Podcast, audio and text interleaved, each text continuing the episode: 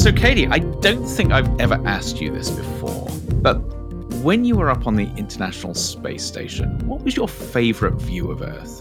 Ooh, I loved actually going up there when I hadn't seen the map.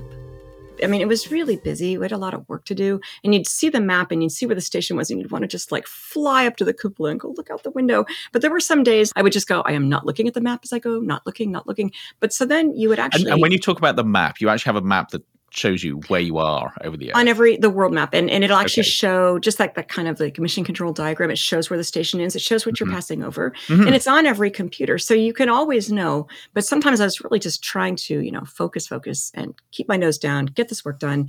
And I'd say, I'm not looking at the world map today as I go by. But I would end up in the cupola. And now you have no idea where in the world you are. Right. And you look down.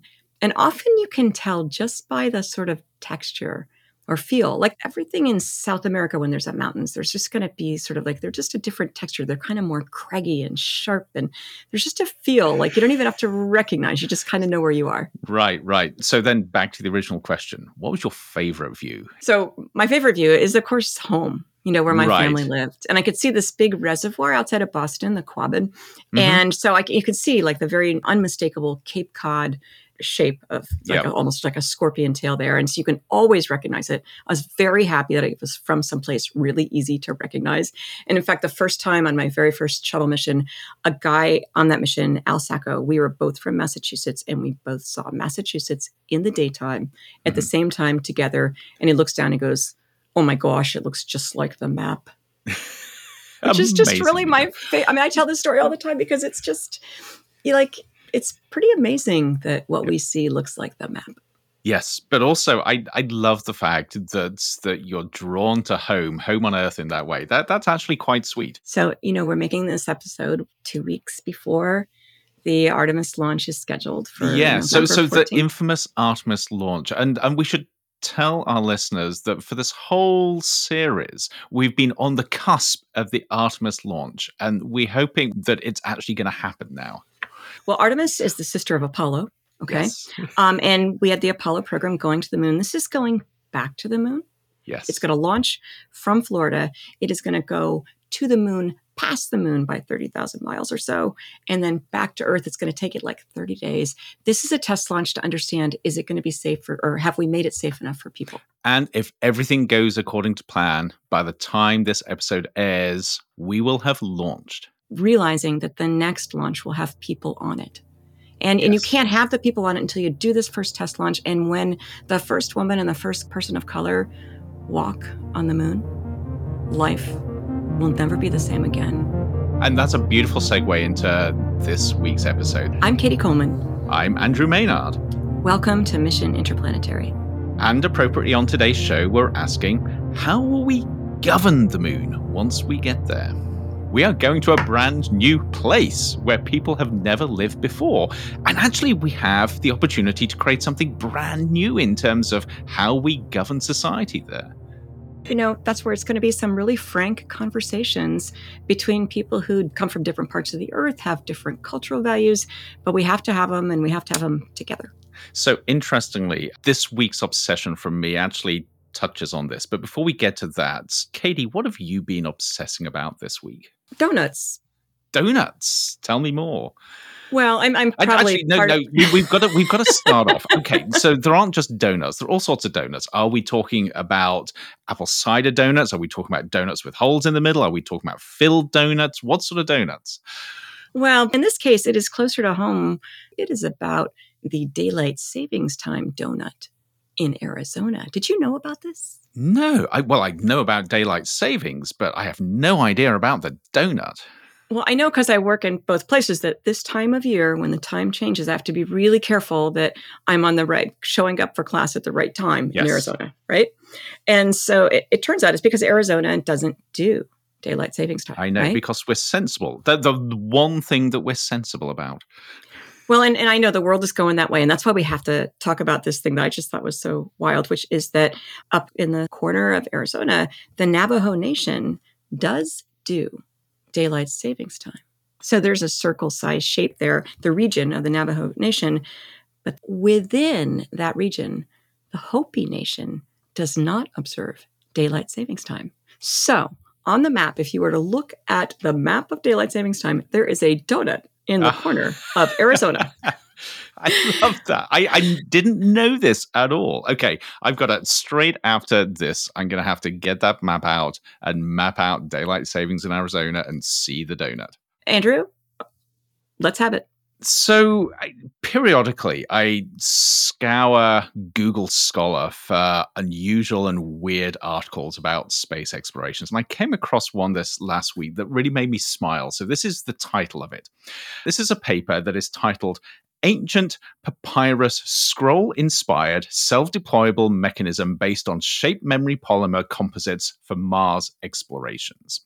I love this. It has all these words that are special to me. Would you like to know polymer word? I'm a polymer chemist. Remember? Would you like to know what the paper was really about? It was published by a group of Chinese scientists, and it's about a technology to create a self-unfurling Chinese flag on Mars. So the idea is they're using this technology so that when they plant the Chinese flag, it unfurls and you actually see it on display. So that's where the memory polymer composites come in. This is so good. This is such a smoke and mirrors title for something which is about planting a flag on Mars. That is so fascinating. And I guess I'm going to focus on the fact that when you figure that out, there's a lot of things that you're going to want to inflate, unfurl. Think about, medically, when you've got some device that you want to then take a certain shape inside the body, right? Maybe it's an implant, maybe it's a stent. I always hope that basically if it only involves one nation, it has applications all around the earth. You are such a good person, Katie. So I talk about Chinese flags and you immediately go to how this can improve society the world over. Perfect. I'm just trying to, niggle the people that might think of those actual ideas. And of course, for all we know, they're also planning one of these self-unfurling flags for the moon as well, which is a beautiful segue into this week's episode. Thus far, the United States is the only country to have successfully landed humans on the moon, but that is about to change. We mentioned the Artemis 1 mission earlier. With subsequent Artemis missions, we'll see humans returning to the lunar surface within the next few years. And this time, it won't just be NASA or the United States up there. Several other space agencies from Europe, Canada, Japan are also part of Artemis. And China has its own lunar program. And of course, there's private companies that will go to the moon as well and establish new commercial activities. With so many players on the lunar surface, how will we govern on the moon? How will we prevent or manage conflict between the various players? And how do we preserve the moon as our planet's only natural satellite, the shared heritage of all humankind? To get answers, we spoke with Alex MacDonald. Alex is the chief economist of NASA. He's the author and editor of a number of NASA reports about future space development, and he was the founding program executive of NASA's Emerging Space Office. Now, I want to note that we recorded this conversation back at the end of September.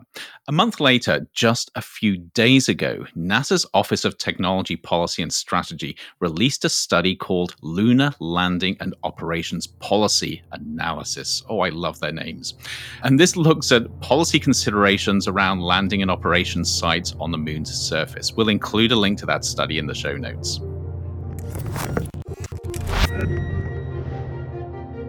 Alex MacDonald, welcome to Mission Interplanetary.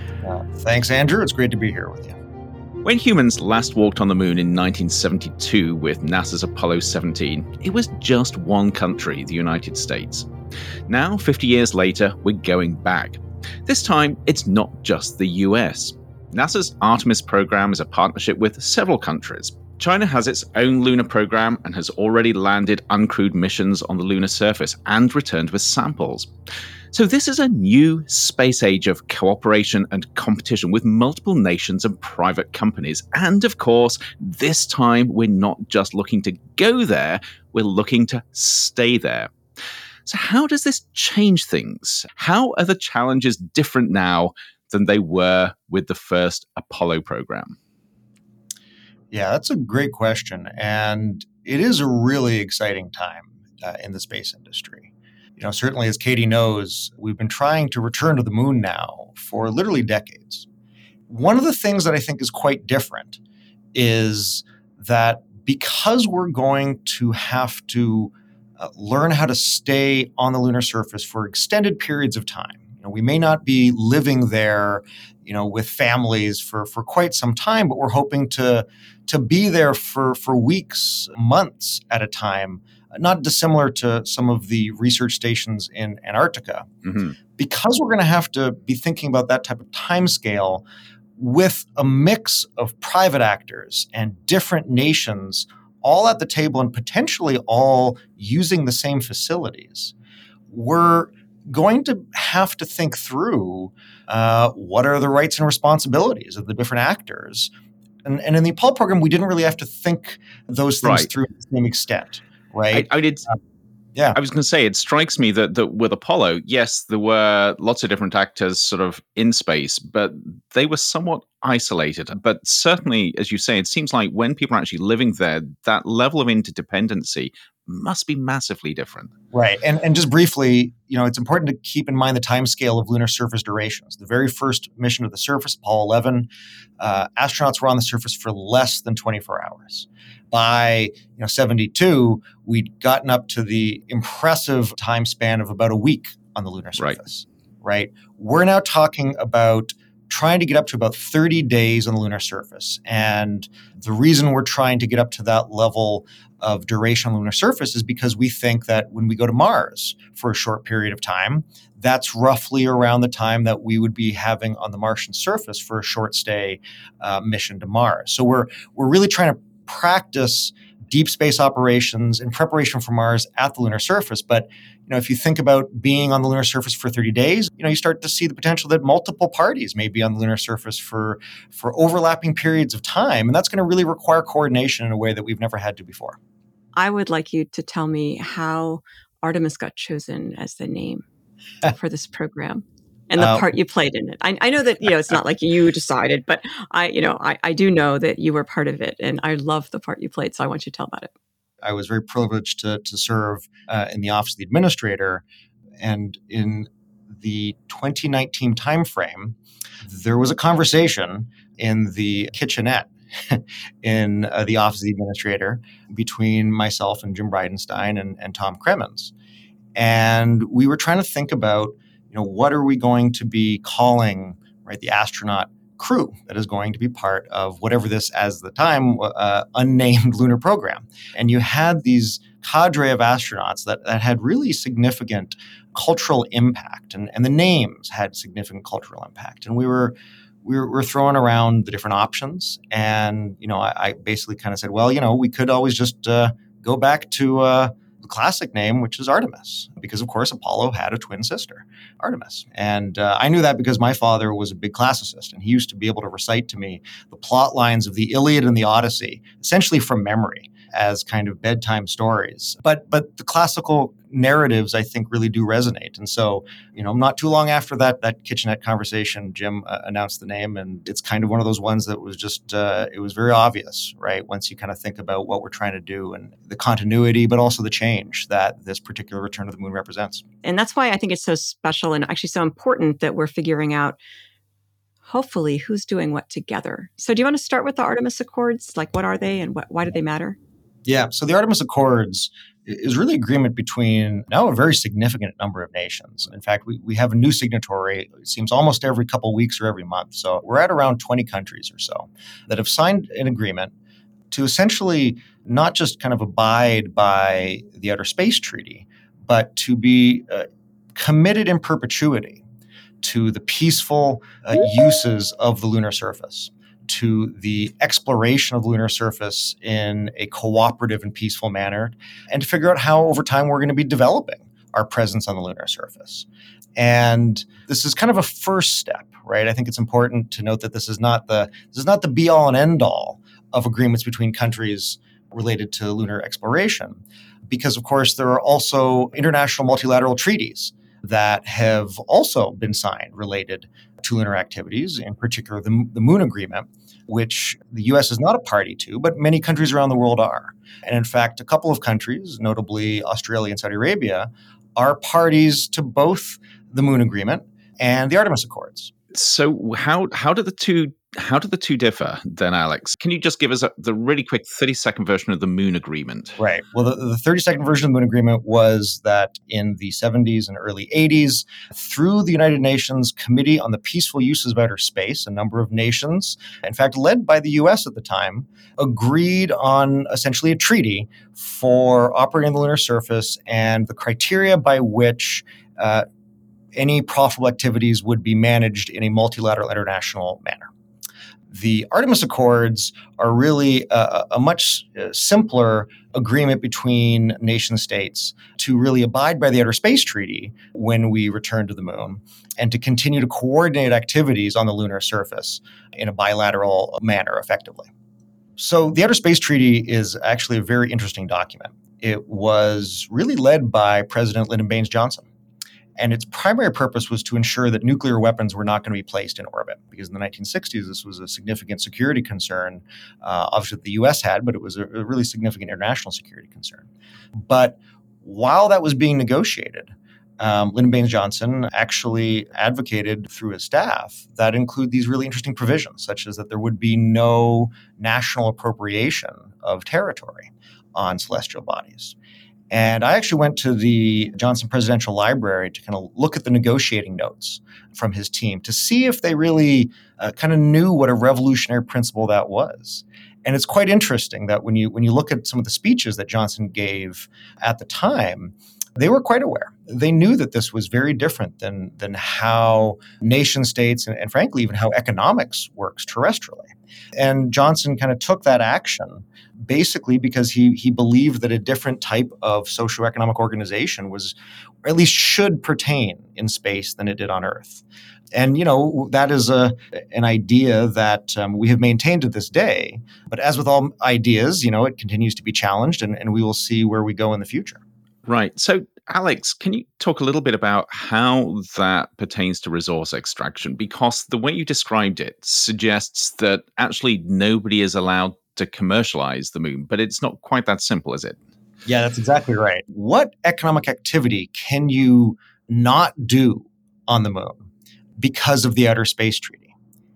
And the interesting answer is there's very little. In fact, the only thing that I would argue you can't do is engage in property speculation because you're not able to define property rights independent of use. So you are able right now, under U.S. law and the laws of many other countries, to own what you extract from the lunar surface. If you are able to extract material from the lunar surface, U.S. law, the Space Act of 2015, establishes that you can own that. And in fact, you know, when you think about what we did with the lunar samples, there's no question. When we brought back the many, many rocks from the lunar surface, there was no question that those were the property of the U.S. government when we brought them back.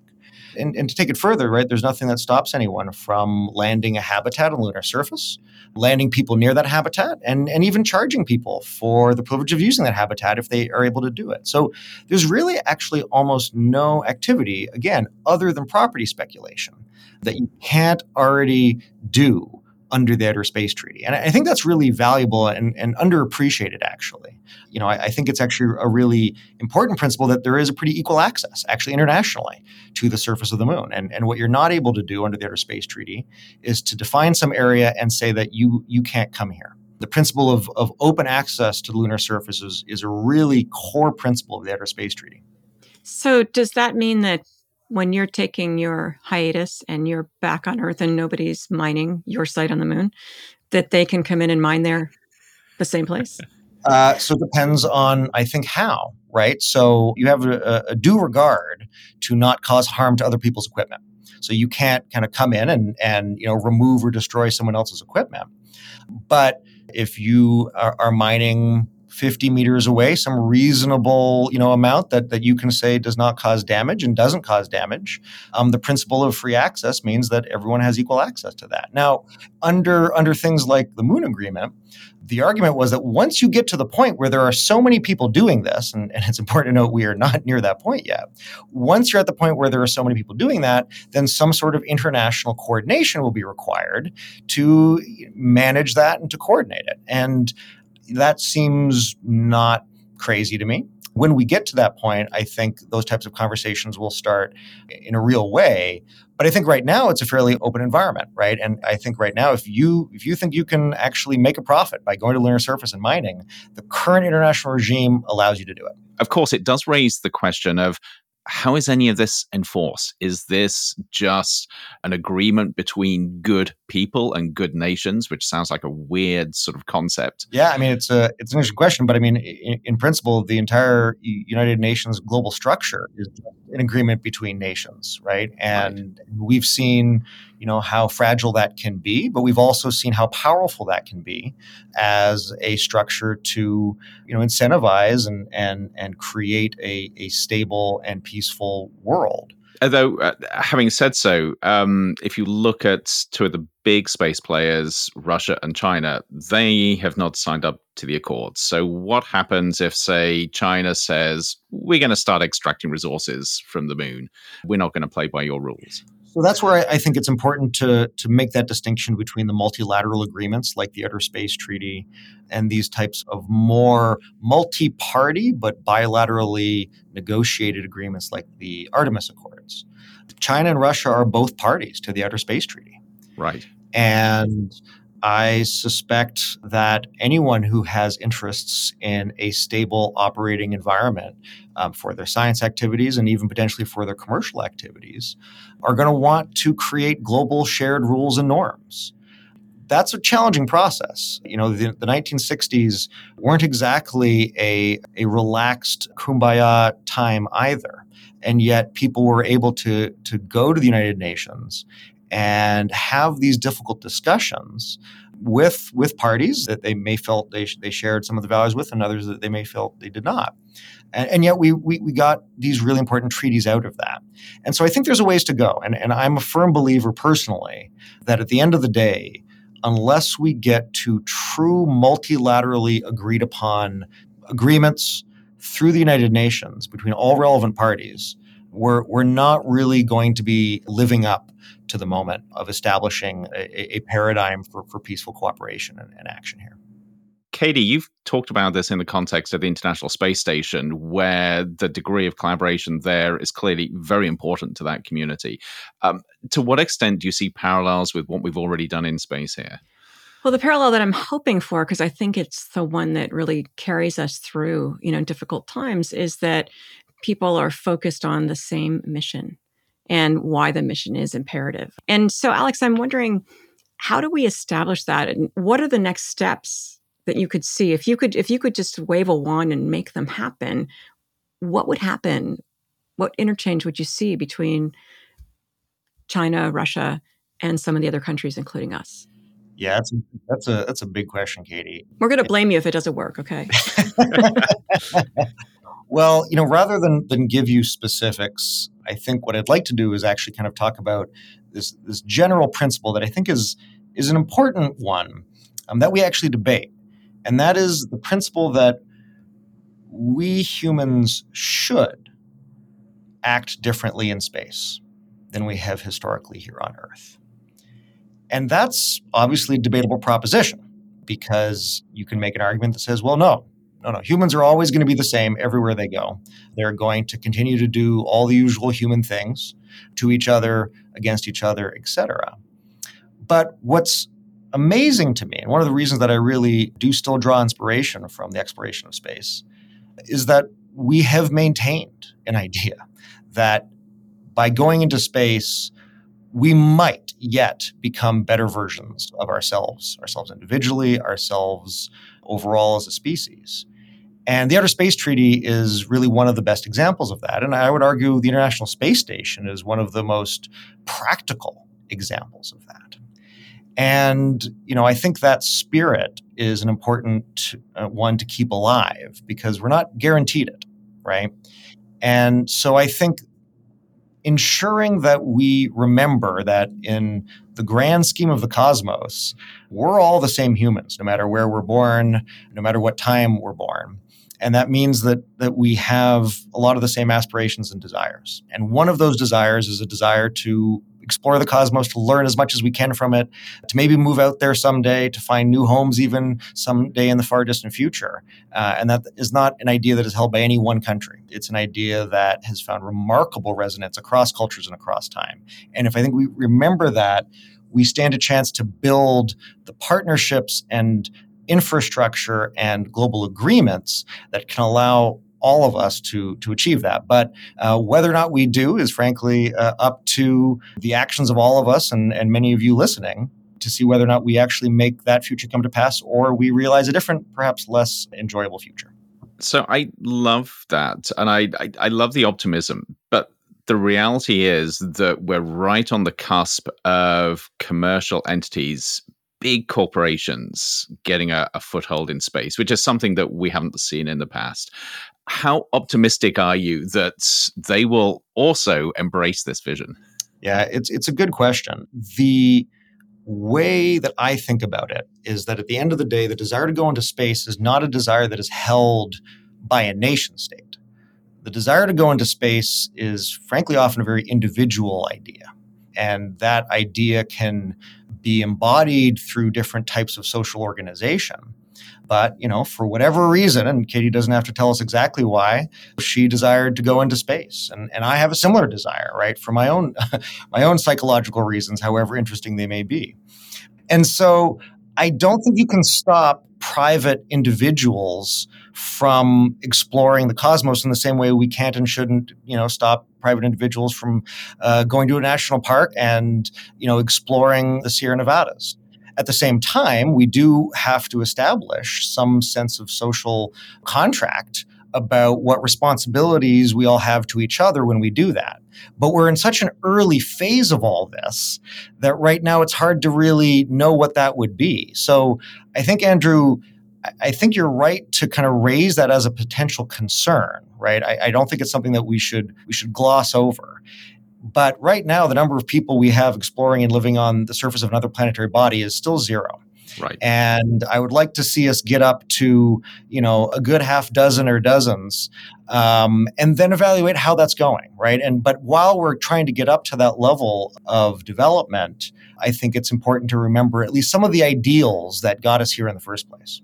I think that the key is when you say words like humans, meaning like individual humans and individuals. One of your phrases, Alex, where you said something like, you know, we haven't always been the best humans together in space. I would actually disagree in that when it is human to human. Oh, yeah. I think it's seamless. Yeah, no, I agree. And actually, I think in space, we actually have been often better versions of ourselves. And one of my favorite programs is the Apollo Soyuz program.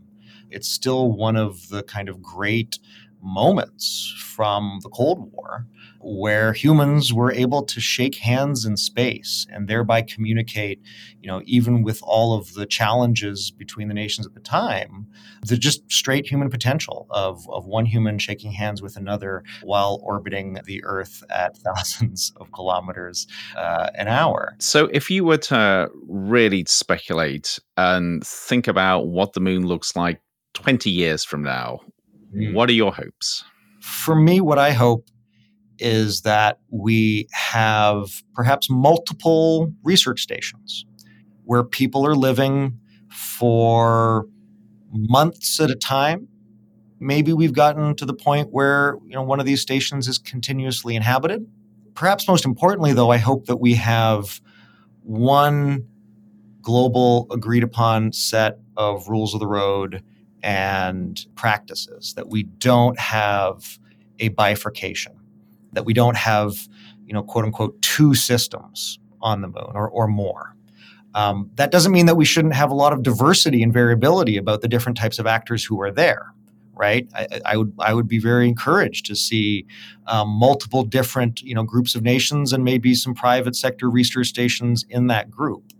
But I hope that they all agree on the same codes of behavior, on the same laws. I think that's the future that I'd like to see in 20 years or so. I like that idea, that optimism that maybe we could be our better selves. You know, there's something compelling about space that really makes us feel that way. And I see it in Antarctica. I was there in 2002. And when you would walk outside your dorm room and think about throwing away anything, there'd be 12 bins for recycling. You know, a ballpoint pen was actually the hardest thing. Is this construction material? Is it plastic? Is it this? Is it that? And you would spend time figuring that out because it was what is done there. And that was a dozen years ago. Because you look outside and you just realize, I mean, first of all, everything's white. So everything that you put there, you're going to see. And I think that we'll feel that way on the moon. And so that kind of mission and sort of imperative nature of this is a special place. We're all here together. Hopefully we'll carry people to do what you talked about. Yeah, and I think it's important to remember that only happens if the people who undertake these missions and these voyages choose to believe that. There is no guarantee that that's what we end up with, right? And so for those of us who do work on the problem, I think it is important for us to think about the values that we want to live out on the lunar surface as elsewhere. Alex, this has just been a crazy optimistic conversation, more optimistic than I'm used to be honest. But there've got to be some big challenges here. So in all of your optimism, what are the really big things that you think that we've got to grapple with? What keeps you awake at night here? Yeah, it's a great, honest question, Andrew. And I'll try to be as honest as I can. I'm worried about the increasing militarization of space. And there's clearly been significant new developments around the world related to space military capabilities. And these things have the potential to not just create a almost insurmountable orbital debris problem, but more to the point, they may be spurs to really serious military conflict here on Earth. And I think that's something to be worried about. And I think that's really why right now the U.S., along with Canada and New Zealand, have taken a rather important and extraordinary step, which is to essentially pledge to not do tests of anti-satellite weapons. This has come out recently. This has been a recent announcement by the Biden administration. And I think it's a recognition that we really want to avoid a very significant arms race in space. And we've had at least one already, right? And so it's not like it's something that is impossible. But if we see space writ large become a ground on which battles are fought, I think that we as a spacefaring community will have failed the world. And that is also a possible future. And so it's one reason why I think it's important to talk about these values that we hope for in space. Because if we don't, we may very easily find ourselves repeating some of the greatest sins of humanity in this new domain. Alex MacDonald, thank you so much for taking the time to be here with us, sharing your optimism and also really some of the things that are going to be hard for all of us as we look towards a future on the moon. You have sealed your fate in that we have to have you back to discuss some of these. I mean, these are hard things, and we're happy to have you translating and helping us understand how they evolve and how they could evolve. Thanks very much. Well, thanks, Katie. Thanks, Andrew. It's been a real pleasure chatting with you.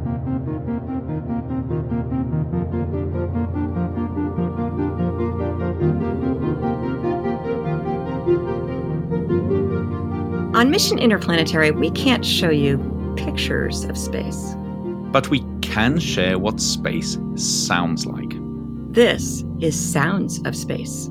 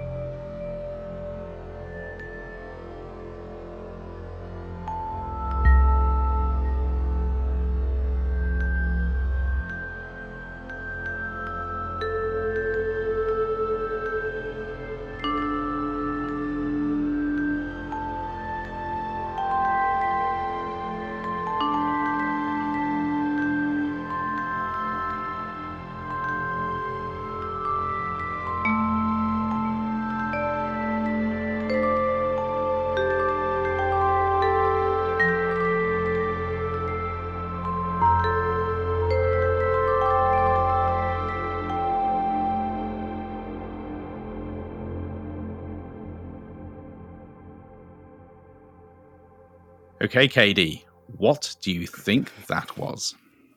Well, I had two immediate thoughts.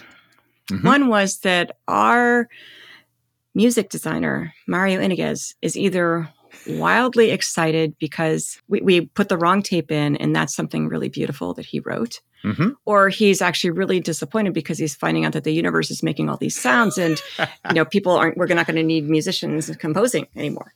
You're skipping the question. I love that. Any ideas what it actually might be beyond the universe trying to up the ante?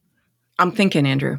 There's such a range of tones and sounds and where they appear. I mean, it was actually really just quite appealing. And it's the kind of music I'd like to have playing when I get an AR, VR kind of thing and sort of just decide to be present, right? So you're actually beginning to get there in terms of that sort of complexity of sound and layering. So that was, believe it or not, the sound of our moon's history. Data from instruments on board NASA's Lunar Reconnaissance Orbiter has enabled scientists to identify the age of major craters on the moon's surface. And what you heard represents that last billion years of lunar history. The individual tones indicate the impacts that produced these craters. Large craters are represented by louder, deeper tones. The sustained bass drone in the background represents the elevation of various points on the entire lunar surface. Now, I think we've used this analogy before, but imagine a record needle spiraling down and around the surface of the moon from pole to pole, going from top to bottom, and you'll get the idea. This sonification comes to us, again, courtesy of the amazing folks at System Sounds. And I think they've got to bring out their own album. This was a real doozy. That was the history of the moon. That is amazing. I mean, so it's literally like you're seeing the topography in a completely different You are, but over way. Time. And so what I love about this and what you began to capture is the complexity of it. So it starts out sort of slow and ominously. And then you get this layering as the surface of the moon and the history of the moon get increasingly complex. It's actually, from a musical perspective, it's really quite a deep piece. It was, I mean... That is a beautiful thing. And especially when you think about trying to perceive things through different senses and thinking about our friends at Astro Access, where one of the ambassadors is actually in charge of the Lunar Reconnaissance Orbiter. I wonder if he knows about the sonification. We'll have to let him know. Let's listen to that again.